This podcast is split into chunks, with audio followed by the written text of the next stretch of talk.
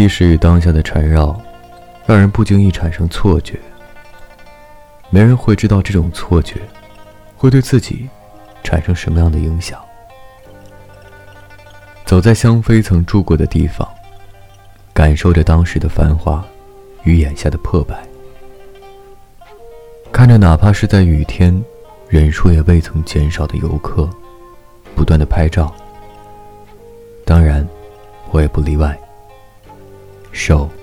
触到浸满雨滴的扶手，感受着那份冰凉。